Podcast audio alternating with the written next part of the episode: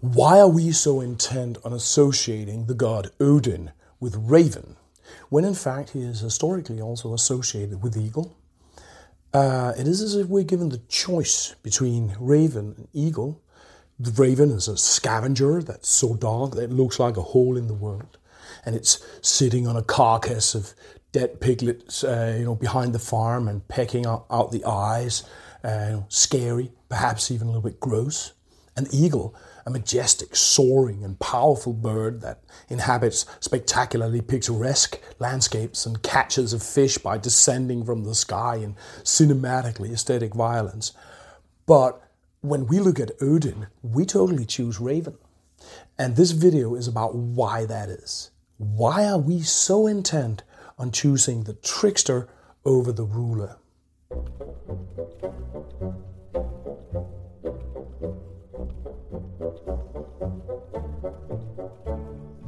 I'm inspired uh, to do this because uh, some time ago this little face was found on a field in Zealand, and I was totally like, yeah! And I went out and wrote, "The Raven God is looking at us from the earth." Uh, and perhaps I was a little bit head over heels with that thing actually, because um, I was then admonished by a friend of mine, the uh, scholar Joshua Rood, that perhaps I was projecting raven symbolism onto what might in fact be eagle symbolism. Uh, generally, in my communications, I've been sort of trying, straining myself to try to not be carried away and distinguish between when I can only say bird and when perhaps I can say a perhaps corvid like bird. Um, and, this kind of precision is important in scholarship, and therefore it's also important to me. Um, but of course, there are also other ways of dialoguing with symbols that might be more important if your purpose is something else. If, for instance, if it's animist kin making or relation building. Uh, and my way of making distinction between different ways of thinking, different ways of speaking, probably isn't always as clear cut as perhaps it ought to be.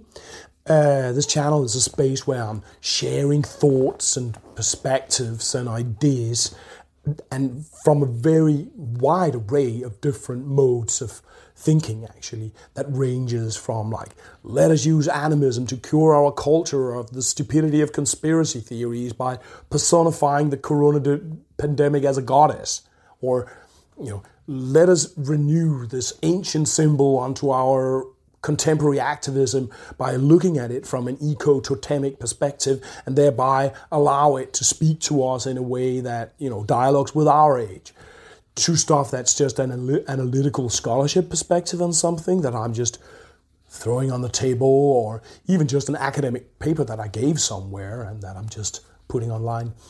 Uh, and this free thinking character of this channel uh, is like that for a specific purpose, and that is exploring how to create uh, animist engagement with the world, what we could call contemporary kin making. And this has to have a little bit of the trickster like actually aspect of transgression and playfulness, qualities that, that don't always align with uh, academic description of historic contexts, for instance. Sometimes historically uh, precise descriptions might support animist kin making, but there are also situations where it doesn't. Um, before the time where the animist theory discipline that I carry in my heart of hearts, which is called dividuation studies, is has been widely accepted. Uh, our present kind of scholarship is not particularly comfortable talking about Loki. It isn't. But what we can talk about is uh, the probability with which we might ascribe a certain level of validity to specific propositions as to what people, incredibly different from ourselves and very distant, yet tightly defined prehistoric contexts, perhaps thought inside their minds about Loki. Right? And you see the difference. And you also see the, the how this foundation for thinking actually risks pulling Loki away from doing what Loki is supposed to do. He's re, he, he's a piece of mythology. He, his function is to relate reality, it's worlding. And um, uh, scholarship uh, secludes Loki, seals him inside a space, or can seclude him inside a space that is, in a sense, alien to what he's supposed to do. Um, and I actually think that, therefore, you know, people, for instance, creating contemporary queer empowerment with Loki in a sense, understand Loki better. And I mean this in a quite literal sense. They understand Loki better than someone writing a, piece of scholarship about Loki as a pre Christian figure.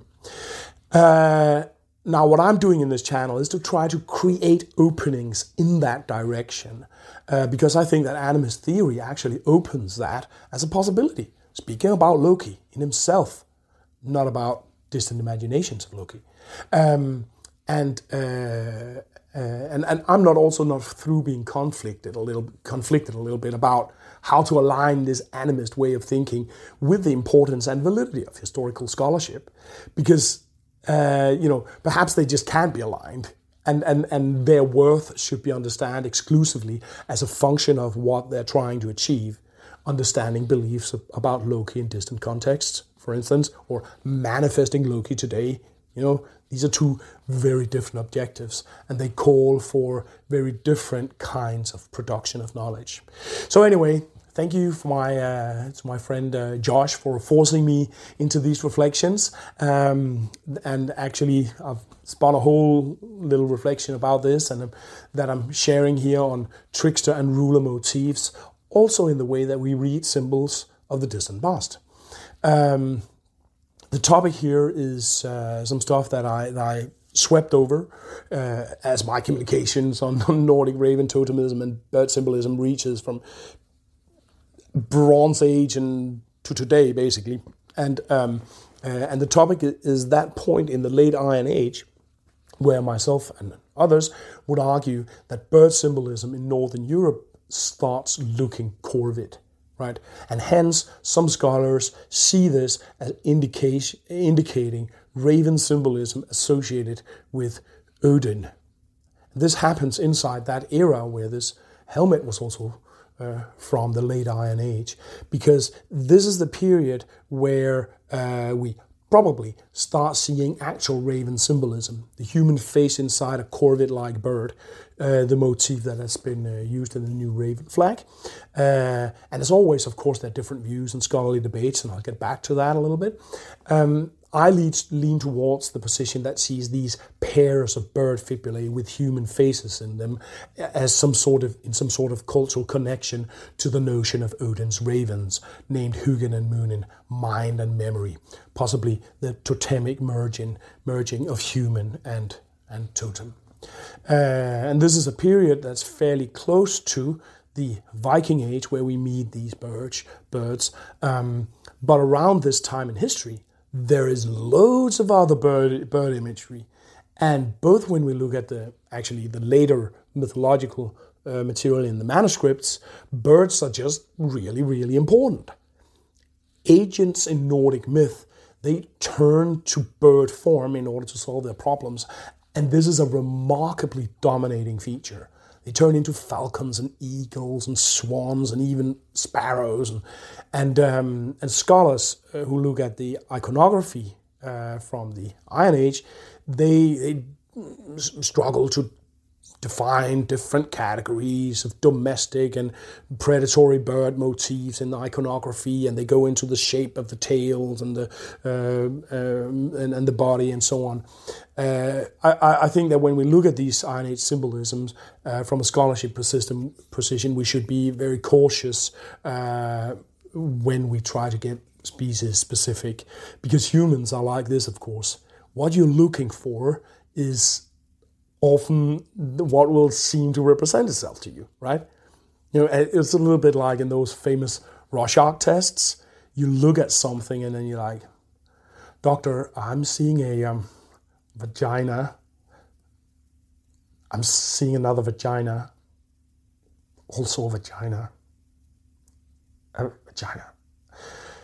And but but uh, but however, you know there are probably good reasons to see a lot of the Iron Age birds as raptors because of their sometimes weirdly spiraling beaks, uh, which seem to signal hooked beaks of raptors more than the more straight beaks of, of uh, corvids. There's also something about their bird shape, and their claws definitely look more eagle than raven. Uh, but importantly, uh, there's also a huge context for eagle symbolism floating around Europe in this period.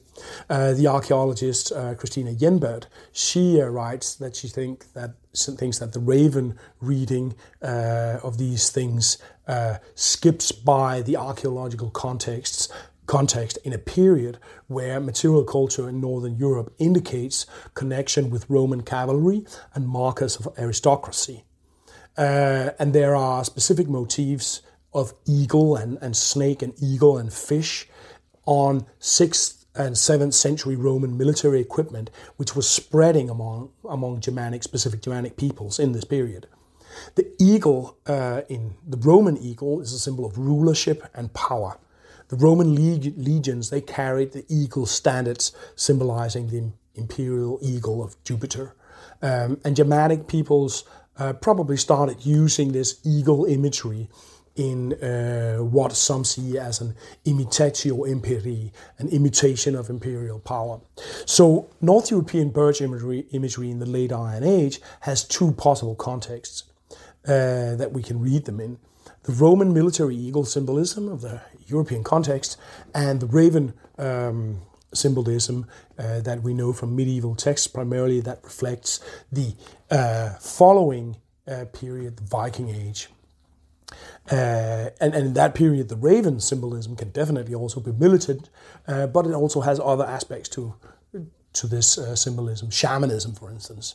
Just one example is Odin, Odin's birds that are mentioned uh, in one of the earliest lays in the Poetic Edda, the Grimnismal, um, in this function, probably as vehicle for his mind. Because notice that Odin seems to be worrying about the return of these birds. And of course, this is not Odin worrying about his canaries might be eaten by the neighbor's cat, right? It probably reflects a shamanic worldview where the mind or soul of the shaman traveling in the other world, uh, perhaps in a bird form, is a potentially risky affair. The soul has to return properly to the to the shaman. Uh, but things are super complicated, of course. Odin is a very complex deity. He's composed by very different kinds of sometimes oppositional motifs. He's a vagabond and a king, a trickster and ruler, madness and wisdom, kingship and transgendering, warriorhood, shamanism, poetry, death, nobility. Uh, and he, he's this very multifaceted deity. He's definitely associated with ravens and definitely also with eagles.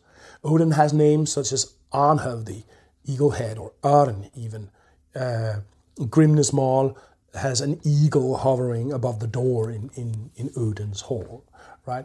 In Snorri's uh, Skaldskaparmál, uh, Odin transforms himself into eagle form, in this case, actually a sort of shamanic leaning, perhaps, eagle imagery. Uh, this is the story where Odin steals the mead of, of uh, poetry. Uh, and as I think that uh, Josh was implying here, there are good reasons to see this eagle symbolism in the European context. Odin is a ruler deity associated with kingship, nobility, and power. And it makes sense that this eagle symbolism in the context would uh, symbolize these ruler ideologies. Because both before in the Roman period, uh, but also in, in following periods, and in fact throughout Occidental history, eagles have been a symbol of rulership, kingship, ruler ideology. And these are really important aspects of Odin. Right? Now, ravens figure prom- prominently in, in sources talking about the uh, Viking Age.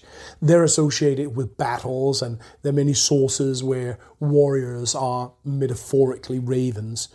Uh, maybe not many sources. There's, a couple of sources where warriors are metaphorically ravens. Uh, ravens appear as omens of uh, victorious battles. Uh, there are a number of cases where Raven appears as some, some sort of, of uh, standard. Uh, the Hrafnsmerki is mentioned in specific sagas. Um, I've already spoken at length about raven symbolisms. Uh, but here I'll just emphasize some of the differences between these two birds. And that's not to say that there are also continuities between how they figure. Uh, there certainly is. But I think the, the differences are revealing uh, in the ambiguities, uh, or re- revealing of the ambiguities of the god Odin. Uh, eagles are predators. They kill what they eat. Uh, and this is why they are typical emblems of kingship, uh, rulers, and empire, a little bit like lions. You know, they're distant beings that belong to the sky and the mountains and so on. They're symbols of, of, of power from above. Um, and we should remember that this is Iron Age social power. It rests uh, perhaps not on more violence than today, but on a much more visible and direct violence. Violence is not something that happens when, I don't know, Barack Obama kicks off another little drone assassination program on some conveniently abstract brown people in some distant location in the global south that the few of us bother to locate on a map, right? Violence is, is much more visible. Um, it, we, we today make violence invisible, but uh, in the Iron Age, the violence of, of power was the guerrillas of the local warlord, and they had access you know, and this is obviously why predatory animals are um, um, evident symbols of rulership.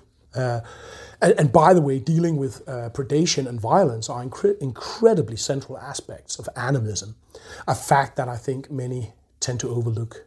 It is not necessarily kind of a pe- just a peace and love worldview that denies violence, but rather a, a, worldview of respect that faces and tries to deal with the reality of violence. Uh, and I think these uh, predatory aspects are super interesting, and uh, this is actually, I think it's something to explore further. Ravens. Uh, ravens feed by scavenging. They eat meat, but they generally don't kill. Uh, and they eat meat that's already dead, meaning that it might actually appear repulsive to, hum- to the human eye. Um, it is as if ravens then perhaps come to symbolize death itself, perhaps death in its inevitability, more than killing and being killed with the specific intention of rulership and power behind it, right? They're not distant uh, like eagles, but can stay rather close to human habitations. And they're very intelligent birds. Uh, they can even imitate human speech. These features make raven, ravens trickster-like. And, and this is why you see ravens uh, as this mediator and shamanic embodiments of human, human and perhaps divine mind and so on. We see also raven associated with Valkyries, bringing the dead to the other world. Um, and also in, in Raven, bringing runes to change the wind in a Danish medieval ballad, and mediating trickster function. And these mergings between human and Raven, they occur not only in these Raven Iron Age fibulae, um, I believe, and in uh, Hugin and Munin, uh, but also in Christian visions of heathen warriors as ravens that transform into doves when they are baptized. In folklore, you also find it witches in raven form, people cursed to live in raven, form. And folklore also remembers, remembers Corvids as Odin's folklore, uh, Odin's birds, something that I haven't really encountered in the same way in the case of raptors. It might be there. Um, so, so the late Iron Age has eagle symbolism, probably, and it has raven symbolism, probably. But as with anything that has to do with, with scholarship, of course, there are different positions and kind of debates about all this thing. For instance, these bird fibulae that I totally read as ravens, uh, there are other positions. Uh, Jennbert, uh, that I mentioned before, uh, she's interested in falconry. So when she looks at Iron Age um, iconography, she sees a lot of falconry. And she sees these as raptors associated with aristocratic falconry, uh, not with ravens. And she makes a pretty good argument. I think her argument glosses over the very significant sign of the human face making the human bird, this human bird hybridity, which I think is a really important signal. Uh, and I think that my totemic reading convincingly makes sense out of this by seeing it in the context of the circumpolar raven motif and comparing it to Raven totemism. Uh, and thereby, I'm placing myself firmly of the team on uh, on the team of uh, Peter Vang Jensen from the Danish National Museum, who has, in my view, the strong position that these pairs of fibulae with human faces inside ravens reflect Odin's ravens as human mental faculties, Hugin and Munin, right? Fairly close to each other in time, these two ideas, or the the fibulae and the idea. And uh, this is a reading that leans on other scholars who see these bird motifs in relation to the shamanic aspects of Odin. So, uh, of course, this is a whole debate, uh, and but this is also a kind of debate, debate that I think would tend to make us overlook a little one thing, and that is because scholarship tends to look for the unambiguous, the clearly defined, the bottom line, right? But the thing is that imagery can often have many meanings. Signs are really like vessels, actually, and people can put a lot of stuff inside them, even contradictory stuff, a little bit like those Rorschach patches, right? Though, perhaps more elegantly expressed by uh, Gershom Scholem, who's one of the one of the fathers of Kabbalah scholarship. He, he spoke about the sign as pregnant with infinite meaning. Pregnant with infinite meaning. A recent example for the people who stormed the American Congress on January 5th here in 2021, this symbol meant something, right? But it meant something very different to the people organizing the Biden inauguration just a couple of weeks later. Uh, exact same symbol, exact same context, but very different, even opposed understandings of what it means. Uh, and I think that when you look at old stuff like this crest here, for instance, that probably also means different things for different people in that context. Is this also an eagle? It's not impossible. I mean, we must admit that it's very difficult to be conclusive about species and these very stylized uh, figures. In this case, I lean definitely towards a raven reading for two reasons. One, it was made by a man who claimed kinship line to Ragnar Lothbrok, who was associated with the raven symbolism. And two, it was minted in a context where ravens also had Christians, Christian meanings in northern England and I think this Christian heathen ambiguity is part of the point, probably, when Olaf Guðröðsson minted this York Raven penny.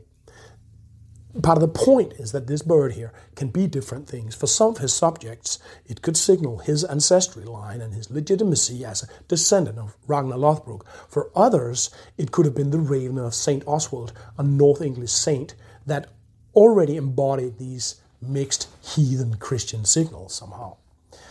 Uh, and, and perhaps he was also trying to make it in a way so it would also kind of hint at eagle associations. Who knows? It's totally not impossible. And but I think that the openness uh, to meaning is something that clever rulers often actively use in this way. It isn't something that just happens to be there. And I suspect that the very stylized character of these birds, uh, perhaps the openness is part of the point of that kind of art because uh, uh, Iron Age birds are not always open that way. It isn't necessarily always all that difficult to be species specific. Sometimes you just look at something and say, "Well, that's a duck," you know. Uh, but um, but but but often when you look at Iron Age art, it's a little bit like, "Whoa, they're birds," and they're probably birds is it still birds? I don't know. I think so. It's birds. Oh, there are birds all over the place. There are birds sticking birds' heads out of their own necks, biting their own themselves, uh, and they're turning around and I'm a bird. Uh, so, uh, uh so Odin being associated with both ravens and eagles, that is in itself a double meaning.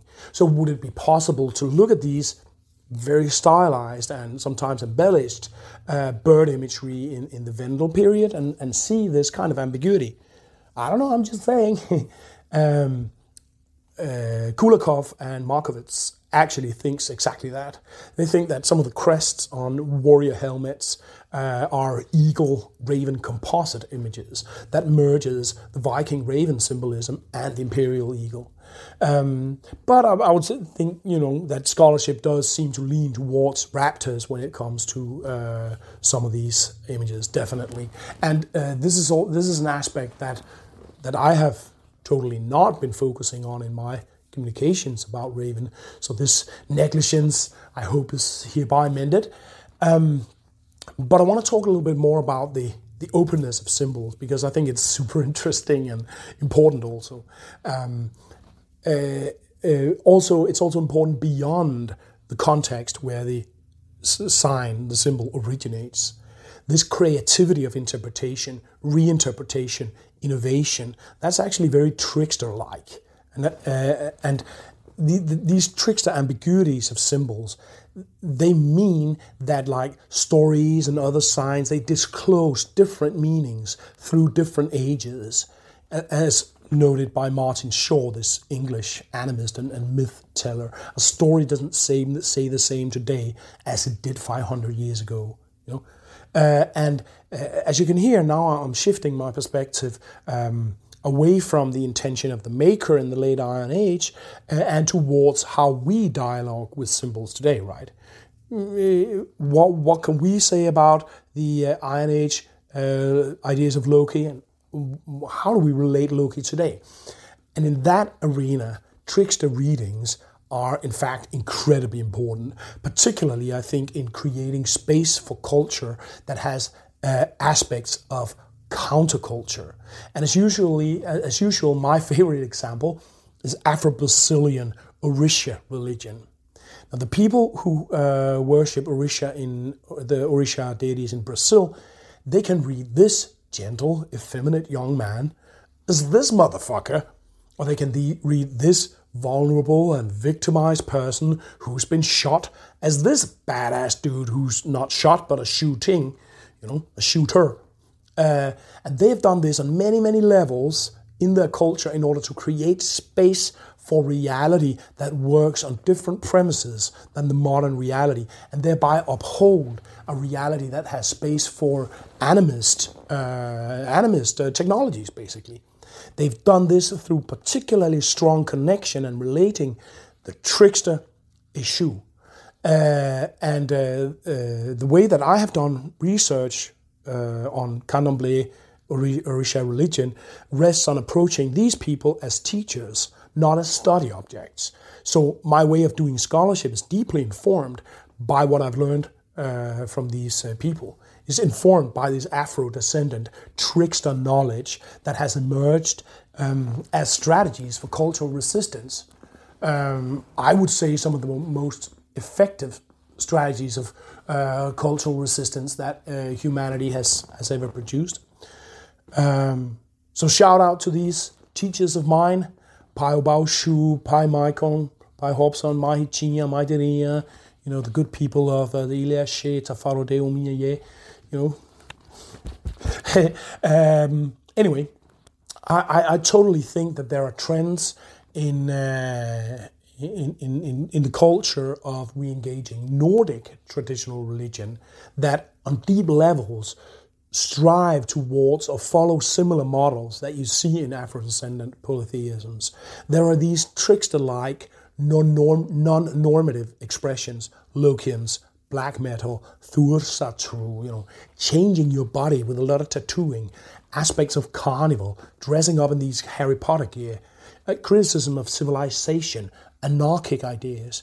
There's a lot of playful uh, stuff, playful imitation of ritual that doesn't seem to be actual ritual, but sort of playing at ritual through posing, for lack of a better word.